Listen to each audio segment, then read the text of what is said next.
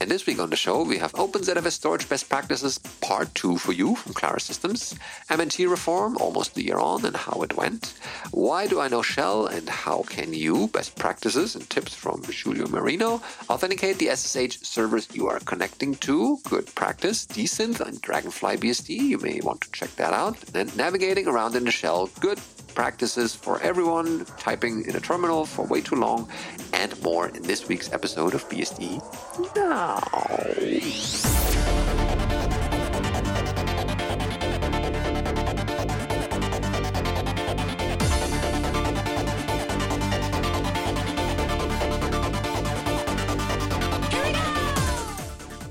BSD Now, episode 537, Authentic SSH Host, recorded on the 7th of December 2023. This episode of BSD Now is brought to you by Tarsnap. Go to tarsnap.com slash BSD Now to find online backup for truly paranoid people. And if you want to support this show in one way or the other, check out our Patreon page at patreon.com slash BSD Now. And we thank you in advance for that. Hi, I'm your host, Benedict Reuschling. And I'm Tom Jones. Hey, welcome. I hope you are enjoying the, well, early Christmas holidays, maybe, or at least December, uh, maybe a little less snow, or, well, if you're the snow lover, then the having the right amount. We love to have good content, and this is the episode that we have for you today with good content. Wow, that was a, yeah, a that bridge that's clunky. not all too good. What, not very stable. So it's it's the seventh today. Do you celebrate something on the sixth normally? Like in the part oh, yeah, of Germany sure. you're from? Oh yeah, of course. You know, you put up your uh, on the night before. You put out your your boots and maybe clean them a little bit, and then in the morning they're filled with stuff from the Tooth Fairy. No, I forgot. St. Nicholas. Yeah, that that person if you have been good. So were you good and this year? I I was, yeah. Not always, but most of the time. Karma is in the positive, I guess, if it's, uh, it's measurable. It, it's good to know. I mean, so in the future, you people will learn this. Um, we we learned about the Austrian tradition in my German class, so the glass class of the year, and ah. they also have the bad guy. They have Krampus who comes and hits you with a stick. Yeah. Do, do, you have this, or is this just like a? Uh, we have. Uh, it's called Knecht Ruprecht in German, but same role. He does take care of the bad children or the bad people. What, and in German, called? you can say uh, Knecht Ruprecht. That's a really complex compound word. Yeah, and people have um, played a role on it or played a, a name game on it, uh, called it Knecht Rootrecht. So root permission, root for root, and recht for permission and yeah, that's kind of funny. Uh, but yeah, so Saint Nicholas gives you the the presents, and you know uh, the other uh, accompanying person does uh, you know hit you with a stick or whatever is around. You know, FreeBSD doing all these releases in, in November, which they are very frequently scheduled for my birthday, but they always slip. Um, it, it'd be funny to do to get some artwork for like um St. Nicholas Day because there's always yeah. like every other year there's a FreeBSD release on St. Nicholas Day. It might be we a couple of weeks old, but get better you know, in the art department. There, it ages to... it ages much better than fine milk. So, yeah. Um, so why don't we start with headlines this week? And we have a continuation. Remember when uh, Jason and I were talking about uh, the Klara article opens OpenZFS storage best practices and use cases, part one back then, and this is part two now. And it continues where we left off, talking about all the good things uh, OpenZFS. We've done this many times, but this is the best practice parts, remember? And it starts off with uh, continuing where we left off with part one, this week we're looking at tuning OpenZFS for specific use cases involving file serving and large scale storage area networks. Providing data sharing service as a NAS or a SAN is one of the most common use cases for OpenZFS, and while it's wait, while it will work well out of the box, with the right tuning and optimizations, it can provide best in class performance. So they have a use case here. They start with uh, file serving and or data warehousing. Uh, one of the widespread uh, use cases, popular ones of OpenZFS is a generic file server, which may mean an Office file server or bulk data storage for scientific research. This one is the simplest, least challenging workload around, and most people will not need any sort of performance optimization to make it work. The workload involves moving files around largely intact, with little or no random access inside those files required, and in most cases, the individual files are large as well. Yeah, that's what I do. I basically provide a couple of, you know, NFS shares to individual VMs so they don't need the uh, local files themselves and just grab them when they need it. And they of course have the read-only bit set to uh, true, and no one can delete even root uh, from those virtual machines. Going back to the article, topology. Since this isn't a very challenging workload, we're free to choose a topology that maximizes fault tolerance and storage efficiency, storage efficiency rather than one which maximizes bare metal performance. If you've got a lot of disks, they likely mean RAID Z2, ideally in VDEVs 4, 6, or 10 disks wide. Depends on how much money you can spend. Once you've picked your topology, you will want to set a relatively large record size on the datasets used for file service, even if the individual files average considerably smaller. Ah, that's a good tip. This is because OpenZFS can and does automatically store small files in small blocks. A 3 kilobyte file will be stored in a single 4 kilobyte sector, regardless of record size, but larger files are split into chunks of the record size, and fewer chunks will provide more efficient storage. They uh, list tunables here. Keeping our record size large when random access inside files is rarely required does several things for us. It minimizes fragmentation, reduces IOPS necessary to fulfill requests, and maximizes compression ratios. This is also ideal for large media files and other similar use cases. If you are specifically running a Linux file server and you have lots of files, especially small ones, you may also want to consider setting the extended attributes equals to SA, so that's XATTR equals SA, which makes OpenS's, uh, OpenZFS, of course, store a file's metadata inside the first block of the file itself rather than a separate object. They have a section about support VDEVs. If your file server primarily interacts with other machines via NFS, that's my use case, you may want to consider a log. Most NFS exports are synchronous, which means acceleration of sync writes will drastically increase performance. But if you aren't using NFS, or if you're specifically using asynchronous NFS and are okay with the fact you don't need a log and uh, having one won't make your system go any faster. You might consider a cache VDEV, also known as an L2ARC for your file server, but cache VDEV tends to provide far less benefit than most users assume they will. It's almost always better to spend that money on more RAM rather than on an SSD to use as a cache VDEV. Okay.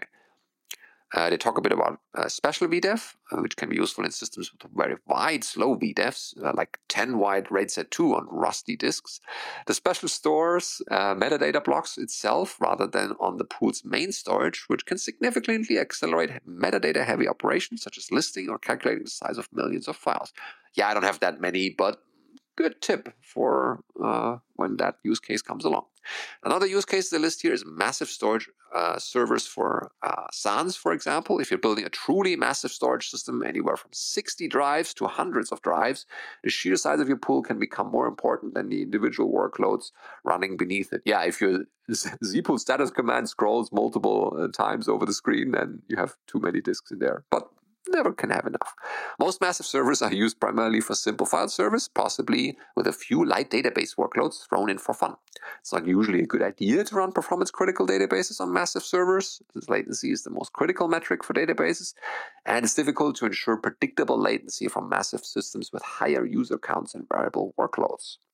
The topology for that is uh, similar RAID Z VDEVs. This can mean 6 wide or 10 wide RAID Z2 VDEVs, or 7 wide or 11 wide RAID Z3 VDEVs, even.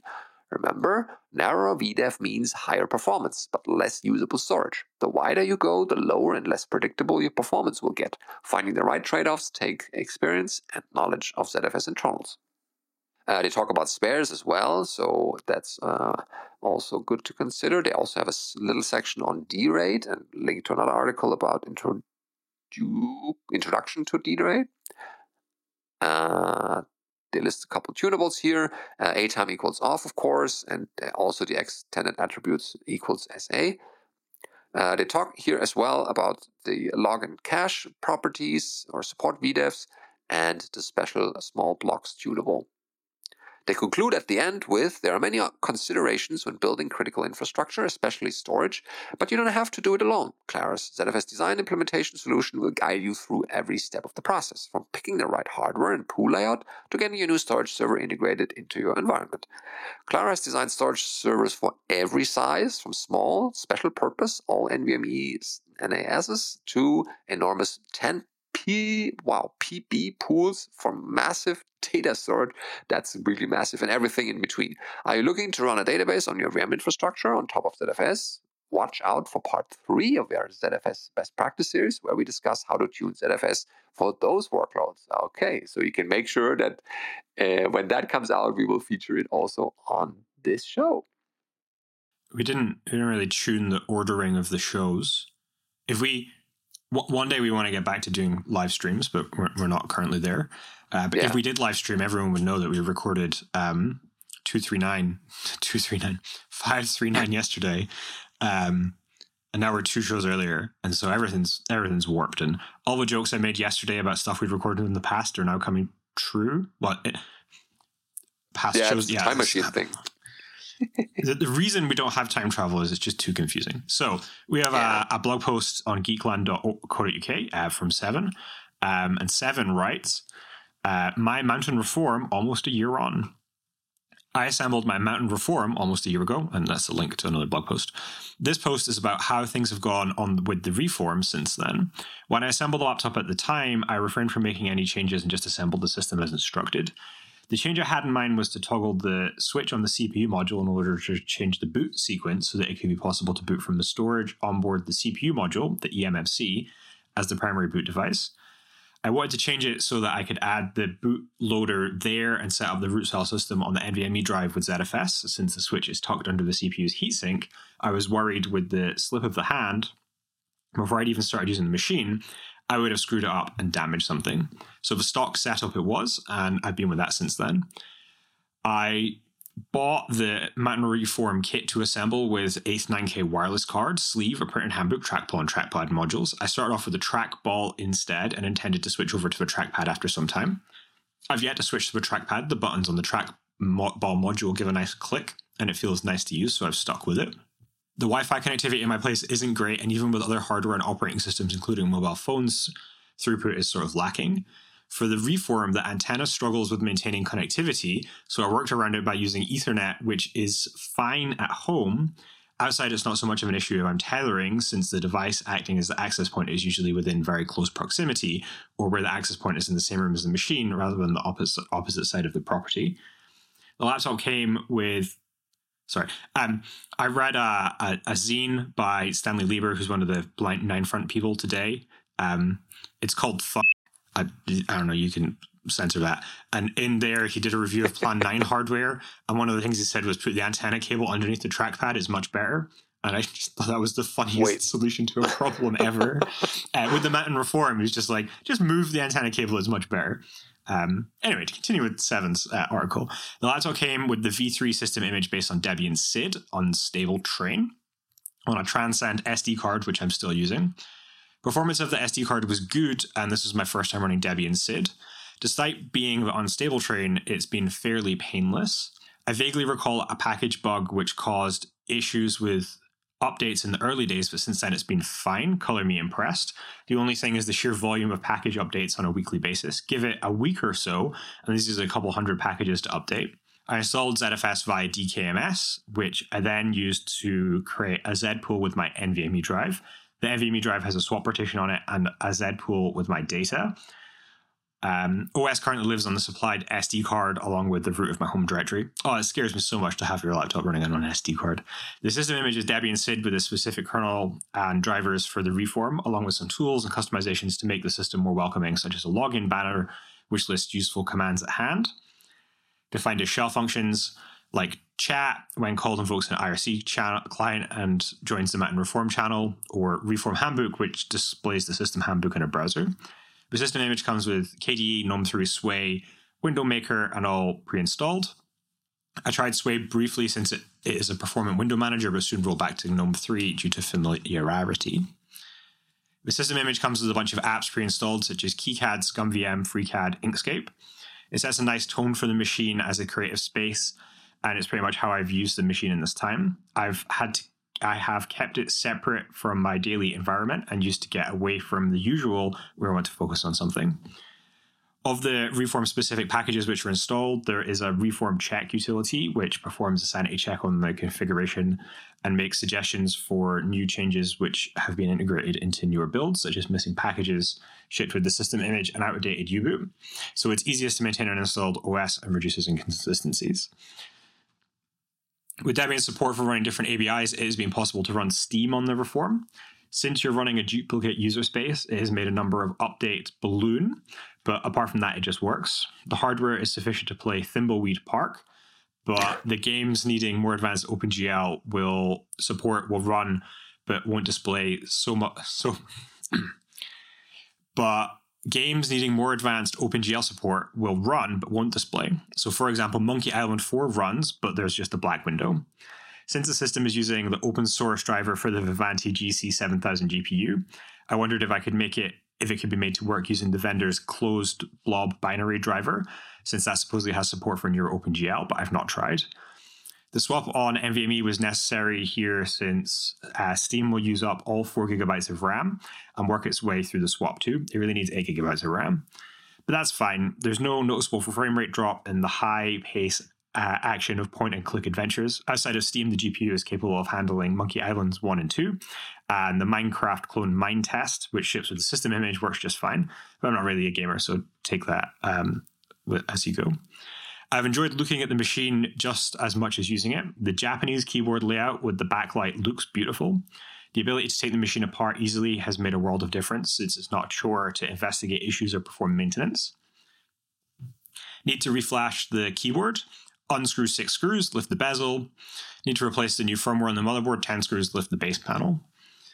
Since I built the laptop, I've made two hardware changes. Originally, the keycaps did not have a notch for the home row index keys, and since the layout is a little different to usual, it was a bit disorientating switching between machines with different keyboards. That's no longer an issue as there are notch keycaps available, which I purchased and installed. The battery board, which came in the laptop originally, had a couple of issues which were addressed in the updated battery board. With the original battery board, I needed to, a full battery charge if I was going to compile the ZFS kernel modules. Otherwise, the batteries would not sustain the prolonged storage in use. The upgraded battery board, this is no longer a problem. I'm still using the original cells that came in the laptop. Uh, the laptop is fast to recharge them, but there's a short delay of around 30 seconds before the system detects the charger is connected and switches over. This has caught me out when I've realized at the very last moment that I'm about to run out of power and hurried to connect a charger to a power outlet. Unfortunately, I don't have numbers on runtime of batteries as the system gets switched off in between uses, and I'm not bothered with fighting sleep resume. The original battery board caused issues with system sleeping and later. Kernel bugs prevent the system from resuming correctly. A hardware feature is I've yet to use the HDMI port to connect to an external display. The built in LCD panel is nice to look at. Since I'm not using full disk encryption on the SD card, I use a YubiKey for SSH keys. The orientation of the USB port means the YubiKey touchpad is facing down. Oh no, uh, which is a little annoying to use, but since it flashes when you need to touch it, it's not something that's going to go forgotten. Though it is somewhat clumsy to lift the laptop up to touch. I have a small USB hub for, for that. The headphone socket is fine with headphones with cylindrical connectors like Apple earphones, but if your headphones use another shape jack like the L shaped three pole, it won't be able to fully go into a socket. This is due to the socket being positioned over slightly over the back. One completely cosmetic mistake I made when assembling the machine on the first day is sticking the label with the unit details on the Perspex cover above where the CPU heatsink is. Yeah, this is a, a great review of the laptop. 7 continues for a bit. Um, if you don't know what the Mountain Reform is, you should look up the crowdfunding campaign, and they still make these computers and they're being continually upgraded. Uh, I think we're going to cover them more because I hung out with Lukas for a day this summer and it was great fun. Um, and I quite like open hardware. Um, yeah, very nice.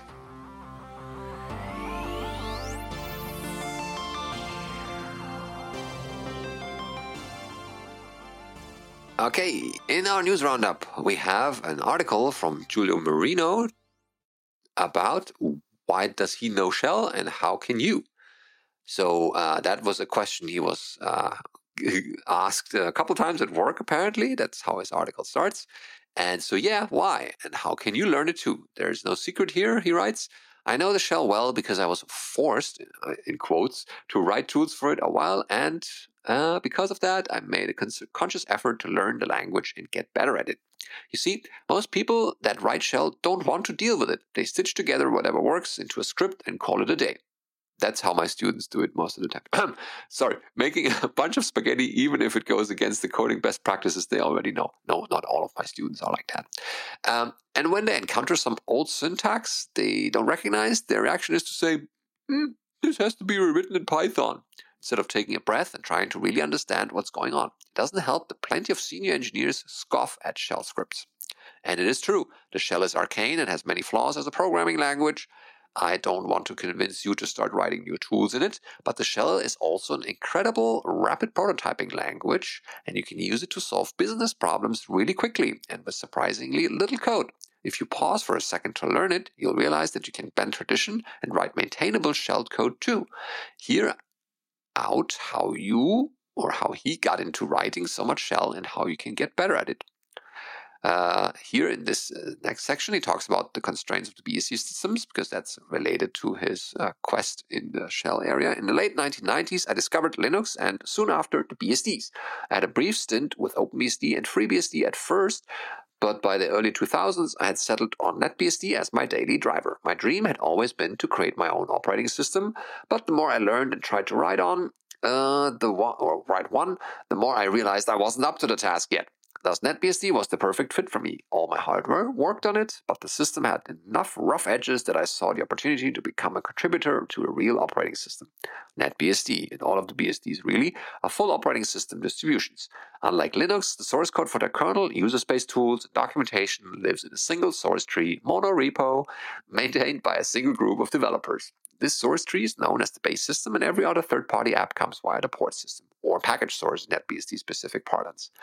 If this is hard to imagine, visualize your typical Windows installation when you perform a fresh install of Windows 7, not 10 or 11, because these get random junk auto added. What you get is a collection of software that Microsoft has itself developed and chosen to be the basis to form Windows. Everything you add to it later on, be it Microsoft or other vendors, is not part of that base installation. A constraint of this arrangement is that the code in a base system is self-hosting, i.e., base system must be able to build itself, so it must include the compilers and the interpreters required to build and run its code. In NetBSD during the early 2000s, this meant choosing between C, C++, and Shell. Lua has been added as a fourth choice since. It is, of course, possible to write tools for BSD system in any language that's not in the base system, but doing so means that the tool is relegated to live in the port system. To make matters worse, the common practice in the BSDs was to build everything from source. Pre-built binary packages existed, but were inflexible and usually stale. That has changed by now, and thus users frowned upon heavy dependency or dependencies. If your tiny tool required Perl or Python, for example, it would be dead on arrival because of the heavy tax imposed by the interpreter. If I recall correctly, building Perl on my Pentium 2 took something like 15 minutes, and building it on an 68k Mac I had took took hours. Yeah, of course, that was way back when. So he talks a bit about more um, uh, in contributing tools to NetBSD, and uh, that got him back into the shell scripting. But here's a section that I guess most people will find interesting. How can you get better at the shell yourself? And he has provided a list of uh, eight points, bullet points, and here they go. I could probably write a whole book on this topic, and I've thought about doing so. Would you read it? Yeah, well, you should do it. Maybe. Write a book. There yeah. should be six books on if shell. If you ask yourself, yeah. We but should all I can to, do right now. We should we should have to get this question every week of like, what's the best book on shell? And you'd be like, well, you could read the one by um, JMV or you could yeah, read Devin's one. That's the new reference. Or you could read Benedict's one. Like there's so many of them. Like they have different that opinions. takes a while to write. Benedict has a lot of weird so jokes. yeah.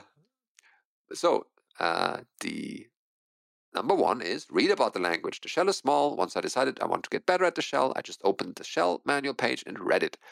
Uh, it will take you less than an hour to go through the whole document. You might choose to also read the bash manual page, and you probably should particularly become aware of its many unnecessary non standard features. Number two, familiarize yourself with the Unix toolchain. Yeah, that's fairly uh, straightforward. Grep, sed, and find, for example. Many of these you can use in your shell scripts. The third is understand how process creation, fork and exec, and argument passing work in Unix. The shell is primarily designed to interact with subprocesses, so knowing these topics in detail is crucial to only understand how quoting, globs, redirection, and pipelines work, and also to understand the difference between built-in and external reference or external commands. And Ah, yeah. Number four, write shell scripts following the good programming practices you already know. Avoid global variables, factor code into functions, minimize side effects, write unit and or integration tests. Yes, shell allows that too, and can be unconditionally strict, like double quote all variable expansions to correctly handle whitespace characters, even if it's most cases you may not need to do so. Number five, Think in terms of data flow. The shell is about combining tools as pipelines, not writing your usual imperative for loops. The more you can reason about solving problems with pipelines, the simpler and more performant your script will be. Functional programming for the win. Number six, read Google's shell style guide. Number seven, use ShellCheck. And number eight, finally, take a look at his short readability series on the shell from 2013. Okay, that is not a good thing to go right into our, you know, uh, show notes, click on this link and find more about this, then I don't know what is. Uh, I, I think I think he's missing like have fun. That too, yeah. Number like, nine. You, you need to. The th- the things I've enjoyed the most doing are uh, easily easily best described as the crimes I've committed against computing, and you can commit so many crimes with a shell script. Of course. Um, only. But also good stuff. Only like two weeks ago, I was trying to get um, xargs to generate um, a work queue for um, TShark sub processes so I could process PCAPs. Oh. So I was ah. trying to run like um, the number of cores of TSharks and and there was some quoting because I didn't I want to redirect the output from the script I, I I'd written the script I could have just fixed it I wanted to redirect the output and so I was playing with the shell script and I was getting closer and closer to getting it running and I got the TSharks to run in parallel, and I realized that they all stample over locks the other ones hold, and so it's uh. impossible. Um, but without a shell script, I wouldn't have been able to do that. Um, it is so much fun. You can cause so much trouble. Like shell scripts are great for one-off automation, and you can just break all the rules. Yeah. Knowing knowing the rules helps when your shell scripts grow too big, but you don't give a chance to have a budding shell scripts. You know, your budding shell script doesn't get a life unless you start it. And don't worry about like these stuff, the stuff will help you later and when you've normalized things, but you can have so much fun with the shell script. I wrote a yeah. shell script to control some programmable LEDs once. Uh. Where is that shell script? I don't know. But, Everyone wants it now. You kind of teased it. oh, I mean, it's on my GitHub. Um, but yeah, like it's the the shell is really powerful, and the composability of Unix is amazing. Um, yeah. I wish someone would write a shell where shell functions um, could be run as sub processes that would that would be mm. perfect. That would make things so much easier because I spend a lot of time um, composing things which are made of multiple shell scripts because sometimes I need to run them in the background and being yeah, able yeah. to run a shell function in the background would just be perfect. But not there, yeah. not there yet. Maybe maybe I'm asking too much, but I love the shell. It's so much fun. maybe someone out there has something like that already and yeah. give it to us. Um, or I think it's Devin. It. They've wrote a book uh, on the shell in FreeBSD. Oh yeah. I learned a ton from that. It was really high quality. Do you still have that link? I was looking I for it a while ago, but never. Uh, gee.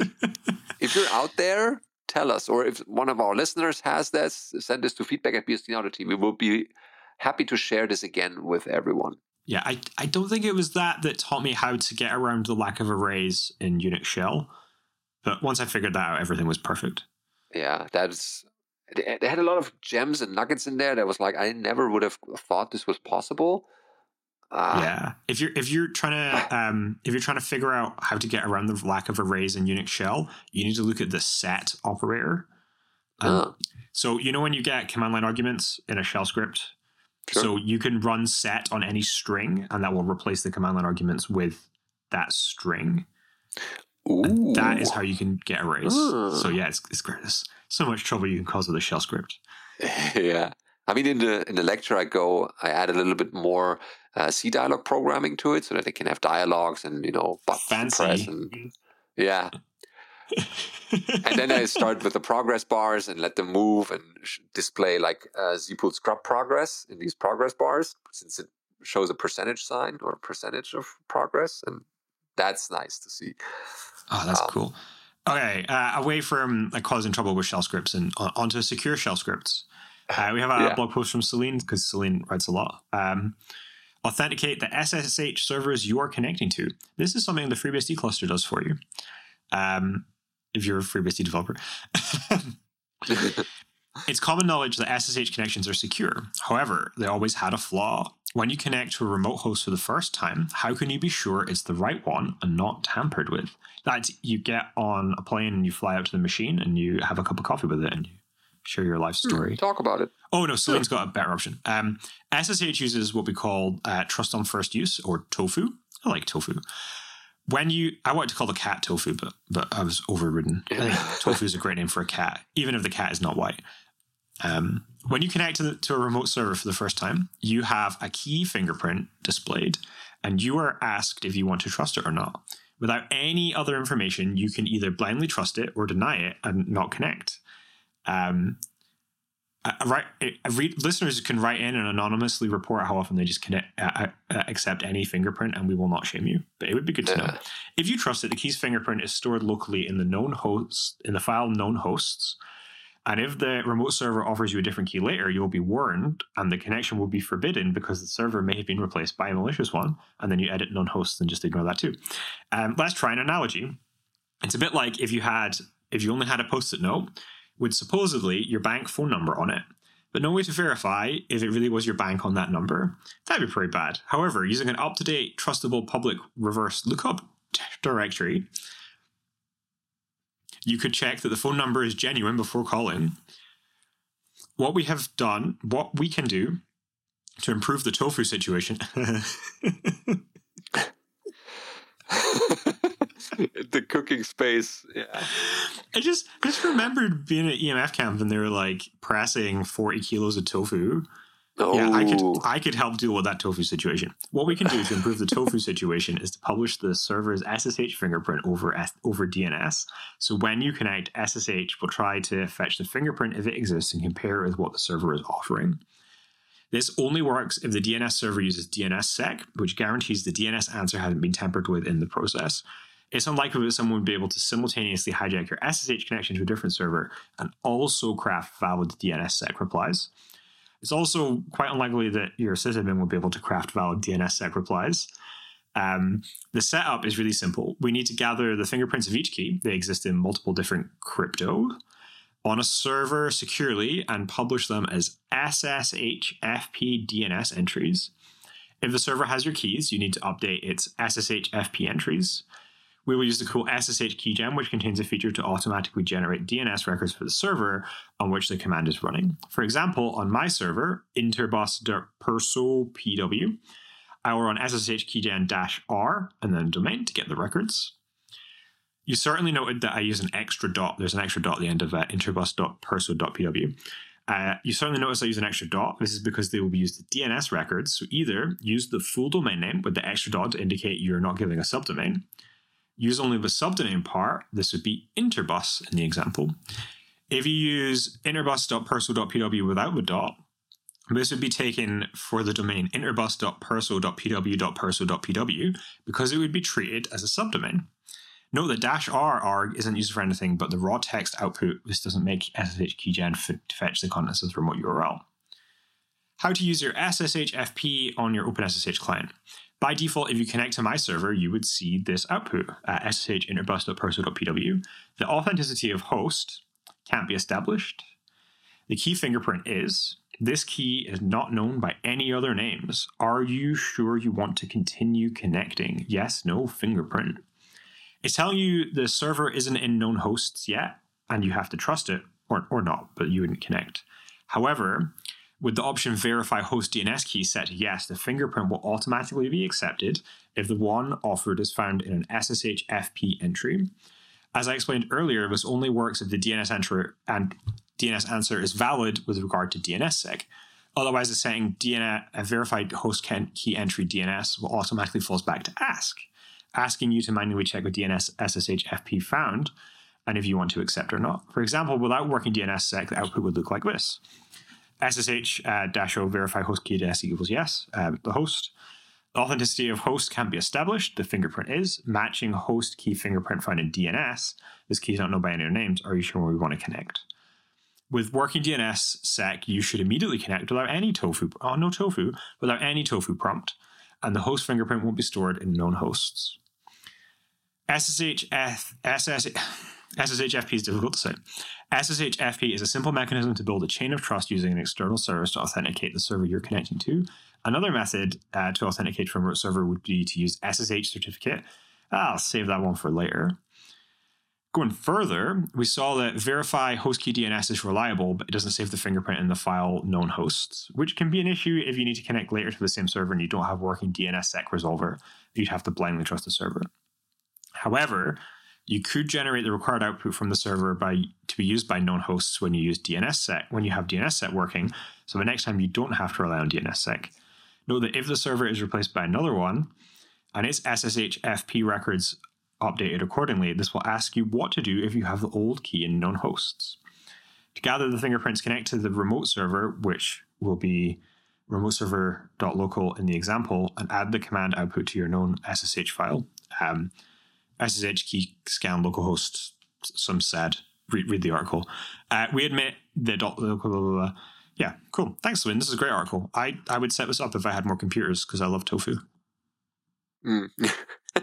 yeah, I use SSH key scan in our crazy uh, Hadoop setup at work where we have to uh, let the master know all the SSH keys for the clients and or the workers, and so they all need to know each other's SSH key before continuing, so that they can build this uh, Hadoop distributed file system, and that's what I use to scan the other hosts, and they exchange these keys this way and know about each other.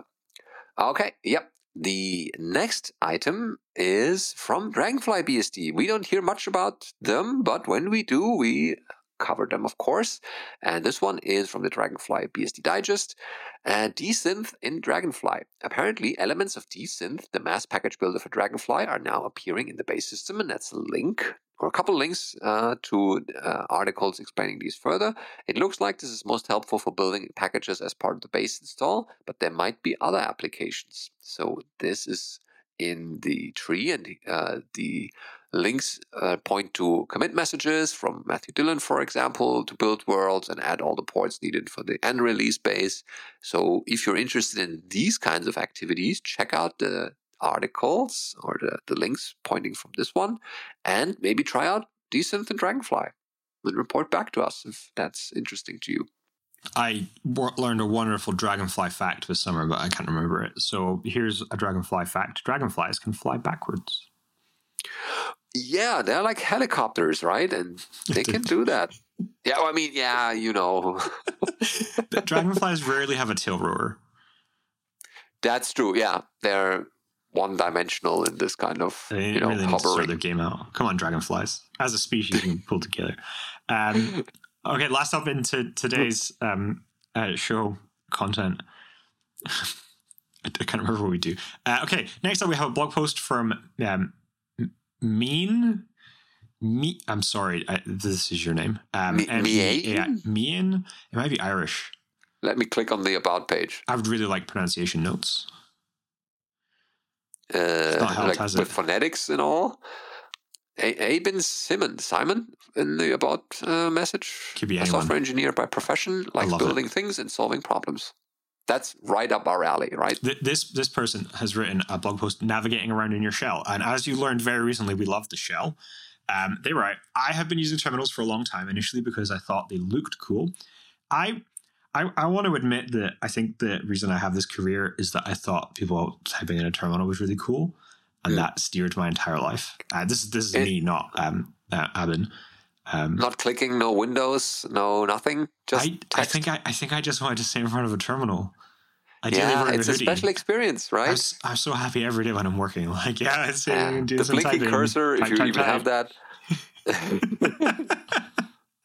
I don't need much but a cursor and a blinking or a terminal to, okay. to type on. Um, I've been using terminals for a long time, initially because I thought they looked cool. They, they are cool. And later because I genuinely found them to be easier, faster to get stuff done. And since I've been at it for a while, navigating through directories is something I think I've gotten good at. Big claim. In this blog post, I would like to give some tips on ways you can navigate around your shell quickly. I rarely type cd to change directories. We've already diverged because I type cd by accident a lot. Um, I get the same feeling when you get when you see people Google for Google.com on Google, um, when you see people uh. typing cd dot dot repeatedly. Okay. So throwing a lot of shade here. Uh, basics using cd. We all know the basics. Um, cd directory to navigate to a directory, but here are a few things you can use cd for. cd no args is equivalent to cd home. cd hyphen takes you to the previous directory, not the parent directory. cd dot dot takes you to the parent. Make use of that tab key. This might sound simple, yes. but you have no idea how many times I've had a painful experience of watching people type out a path by hand and even end typing them incorrectly. Let's add some useful aliases. Now that we know some basics, let's add some aliases. Here are ones I really like. I would suggest adding aliases for the following to the previous directory and multiple levels of parent directories. I initially got this idea from oh my zsh. You can use this in directories. Um, alias dash dash cd dash alias dot dot cd dot dot dot dot dot cd dot dot slash dot dot dot dot dot dot dot cd dot dot slash dot dot slash dot dot dot. I used to dot, dot dot dot dot dot dot cd dot dot slash dot dot slash dot dot slash dot. I don't. How would you need to do this? Um, make use of globs. I never know mm. like how many you need to go up. um, if you yeah, only like know parts CD. of a path, you can always use globs and let the shell figure out the exact path. Use this along with tab completion to make it even more powerful. For example, you can do cd source slash star star color to find a directory named color in the current working directory. Uh, well, no, in a subdirectory, like, yeah, I guess, but you, you can do this everywhere. Built-ins, uh, auto fix small errors. Since my blog is mostly read by humans, um, you don't know if we're human. I still not mm. figured out who what Benedict Last is. time I checked. Um, he claims to be human. Since my blog is mostly read by humans, I'm sorry, bots, you're in a minority. And since humans make mistakes, this one is for you. I would suggest enabling these two options. The first one ignores the case. Um, SHOP case no glob, ignore case when matching. Uh, SHOP CD spell, fix common spelling mistakes. That sounds terrifying. Um, when why type CD if you don't have to? If you enable the following options, you can just type the name of the folder, and if there is no binary by that name in your path, your shell will CD into that. Uh, sh dash shop shop dash s auto cd. That's terrifying. Remembering a directory. What if you want to move around a lot, but what if you're frequently on the move but need to stay organized and revisit specific directories easily? Using pushd and popd can be incredibly beneficial to keep something's gone wrong here. There's something got mangled. Uh, keep track of certain directories specifically to come back to. pushd and popd are your friends. Um, it makes a stack. Bookmarks. Hash is a way for you to bookmark directories. I use it to bookmark directories that I visit often. By default, the bookmarks are only per session, but you can add a bit more code to make it persistent. The best part is that if you use these as prefixes to construct full paths, so full paths, for example, if I have a bookmark um, tilde slash dot local slash share as tilde share, I can later do things like cds tilde share slash emacs. Here are the additions I have. Um, it's a shell function. Use the cd path environment variable. You can even set this environment variable with the paths you would like to always cd into. For example, if I set it to export cd path equals home slash dot config uh, colon home slash dot local share, I can cd into any directories in home slash dot config and home slash dot local share from any location. Moreover, these paths will be incorporated into your shell completions make a directory and cd into it. I saw this in a Unix book once. I still don't know why you would do it. Um, I more than often, more often than not, find myself having to create a directory and cd into it. Can't cd into it if it doesn't exist. Uh, I use a function called take for this. This is one of those gems I took from OMySSH, and it goes make dir dash p dollar one cd dollar one. Navigate to a project root.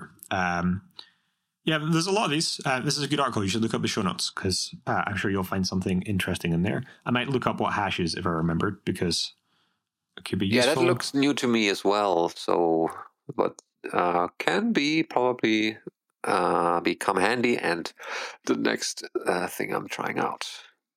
BSD now is sponsored by Tarsnap. Everyone needs backups, and Tarsnap ensures that your backups are not only safe but also secure. Your data is encrypted on your device before being sent to the cloud. You can be sure that only you have the ability to read your data. Tarsnap takes your data and works out what is duplicated. It then assembles the data into compressed blocks, and encrypts them with your local private key, and this key never leaves your system. The data is then uploaded into the cloud. Even if someone is able to obtain your data in the cloud, they will not be able to decrypt it and access your files. Tarsnap is easy to use. If you can use Tar, then you can use Tarsnap. Tarsnap is prepaid, so you never have to worry about an unexpected bill. Tarsnap is fully open source, allowing you to inspect the code and make sure it does what we say it does. And Tarsnap has bug bounties so that if you find errors in the code, you can get paid for helping make the software better. With clients on all major platforms, there's no excuse not to have good backups. Go to tarsnap.com to learn more.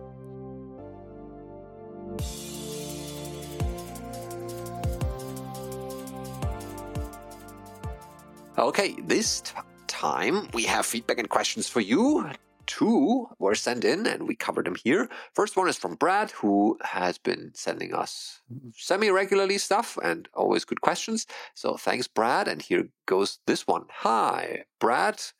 Howdy, guys. I have been running FreeBSD for several years now and I love it. Welcome to the club. However, one thing has been driving me crazy. When I started using FreeBSD in the 12.0 days, it seemed that there were only a few options for managing jails building from scratch, Warden, and IO IOCage.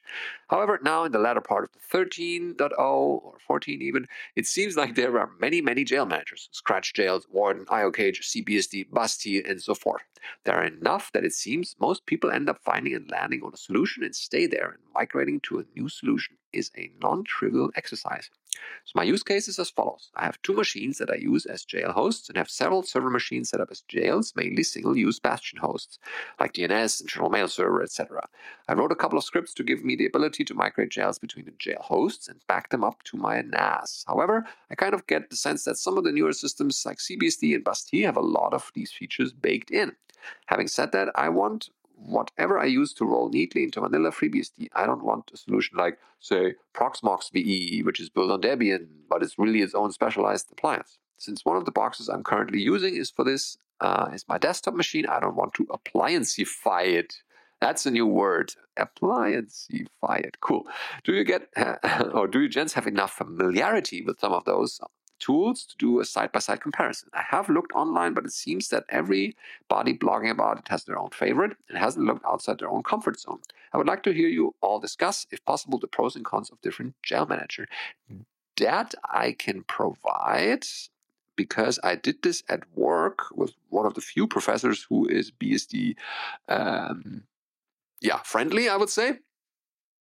And he has asked me because he also wants to migrate away from IOCage because of a couple of errors that they were uh, looking at or can't um, export big jails. And I sent him something that I found. Uh, it's AppJail.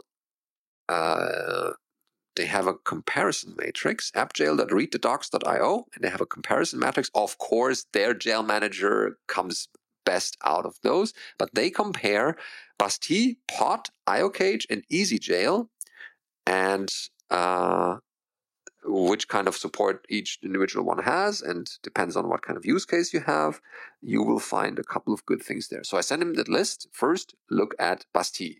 That's a nice migration from if you're going from uh, IOCage and it can convert your existing IOCage packages or jails.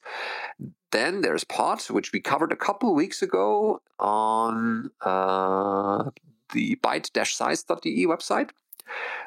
And on my own, I have found because I'm also looking for IOCage replacements at work. Um, there is uh, after POT, I, uh, there's AppJail. This is github.com slash dtxdf slash AppJail, and there they have the comparison matrix.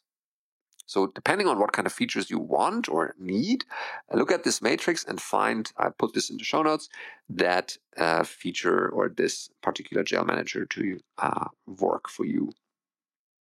Many of them are ZFS based, so you can do the send and receive as you have probably used already.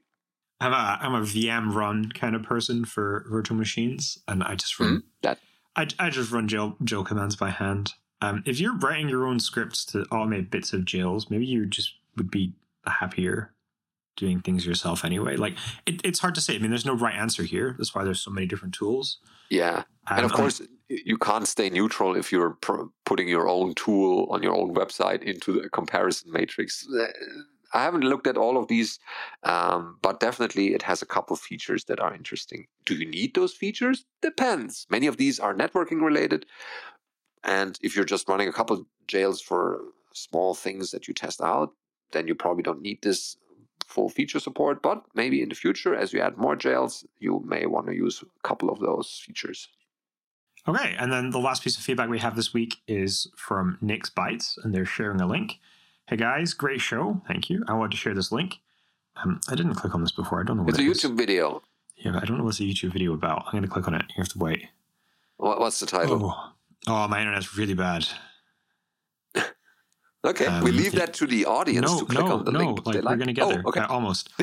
FreeBSD, a successful failure. Linux, a failing success. Circuit rewind. Cool. Uh, coming from Linux, I found BSD to be refreshing and stable with a bit more control for my software. I'm kind of a Unix nerd, learning its history, tools, and reason why it's been around for so long. To this day, I know notice Unix philosophy can still be applied today to technology, and it has stood the test of time, even when Unix Linux system keep up the great work. Thanks, and I'm sure someone Thanks. will click through and watch this YouTube video. Um, I have many six-hour-long YouTube videos queued up in, in the way first, but I, I'm happy to watch more YouTube. Yeah, that's what holidays are for, right? Uh, among other things. it's really funny, right? Like, so I might, I might have been on TV today, and you? I've, why are you excited? yeah, well, because you don't look like a person who would jump in front of a camera. Ah, but I was strapped to a chair, so it was, it was much easier. Oh, was, now it gets even more interesting. I was, what I was, kind I of? was donating blood today, and they were forming Ah, some, filming okay. some promo for So- um, the Scottish Blood Transfusion Service. No, they, to- no torturing was okay. they need a lot of blood over Christmas. anyway, um, Because when you said tor- you tied to a chair, I was immediately reminded of the Casino Royale uh, scene. holy, come on, Benedict. Um, there's like sort of a novelty to it. Like I, I could have said, like I thought it was just funny. Like it's entertaining, and I understand in the past would have been a big thing. But I was just thinking there, like, oh, YouTube. I love YouTube. I've even been on YouTube. Yeah, Anyone yeah. can be on YouTube. and honestly, that's the way TV is now. Like I'm sure anyone, anyone who actually wanted to go on TV could be. Um, yeah, I guess anyone can be on the news if they try hard enough, but please don't. you're on BSDNow.tv, right? So there's Yeah, we're that. on TV. Yeah, I have a we have a TV. Don't do a lot of video for our TV. Maybe in I hope Tuvalu 2024 as a kind of a invited those. teaser. We we could do more TV stuff in our own little TV world. It's all it's all hinging on you, Benedict. Every uh, listeners write in and say, Benedict, sort your life out. And uh, Sure, yeah, do uh, more TV VSD I can't- thingy. I can't uh, help with the situation without moving house, and It's fine. Yeah, yeah. I, I, can. really I want have to the, move the house. I bandwidth. just don't have a lot of control over it. both both the personal bandwidth. Well, I'm saying that now, but maybe I don't. But the personal bandwidth and the network bandwidth to do these things. So we've we did streaming in the past, a little bit testing, and uh, maybe in 2024. I don't want to promise too much, but it looks like we can uh, give you live video for the people who need or want to see what we are doing. And Wonderful. If you want to write in and give us some feedback so we can talk about it, you can get us at feedback at bsdnow.tv. And if you would like to join our getting louder but kind of quiet Telegram channel, it is at t.me slash bsdnow or something like that, and it'll be in the show notes. Who knows? Mhm. It's a surprise. Yeah. Um, interesting stuff there. Come join us. all right. Thank you for listening. Till next week.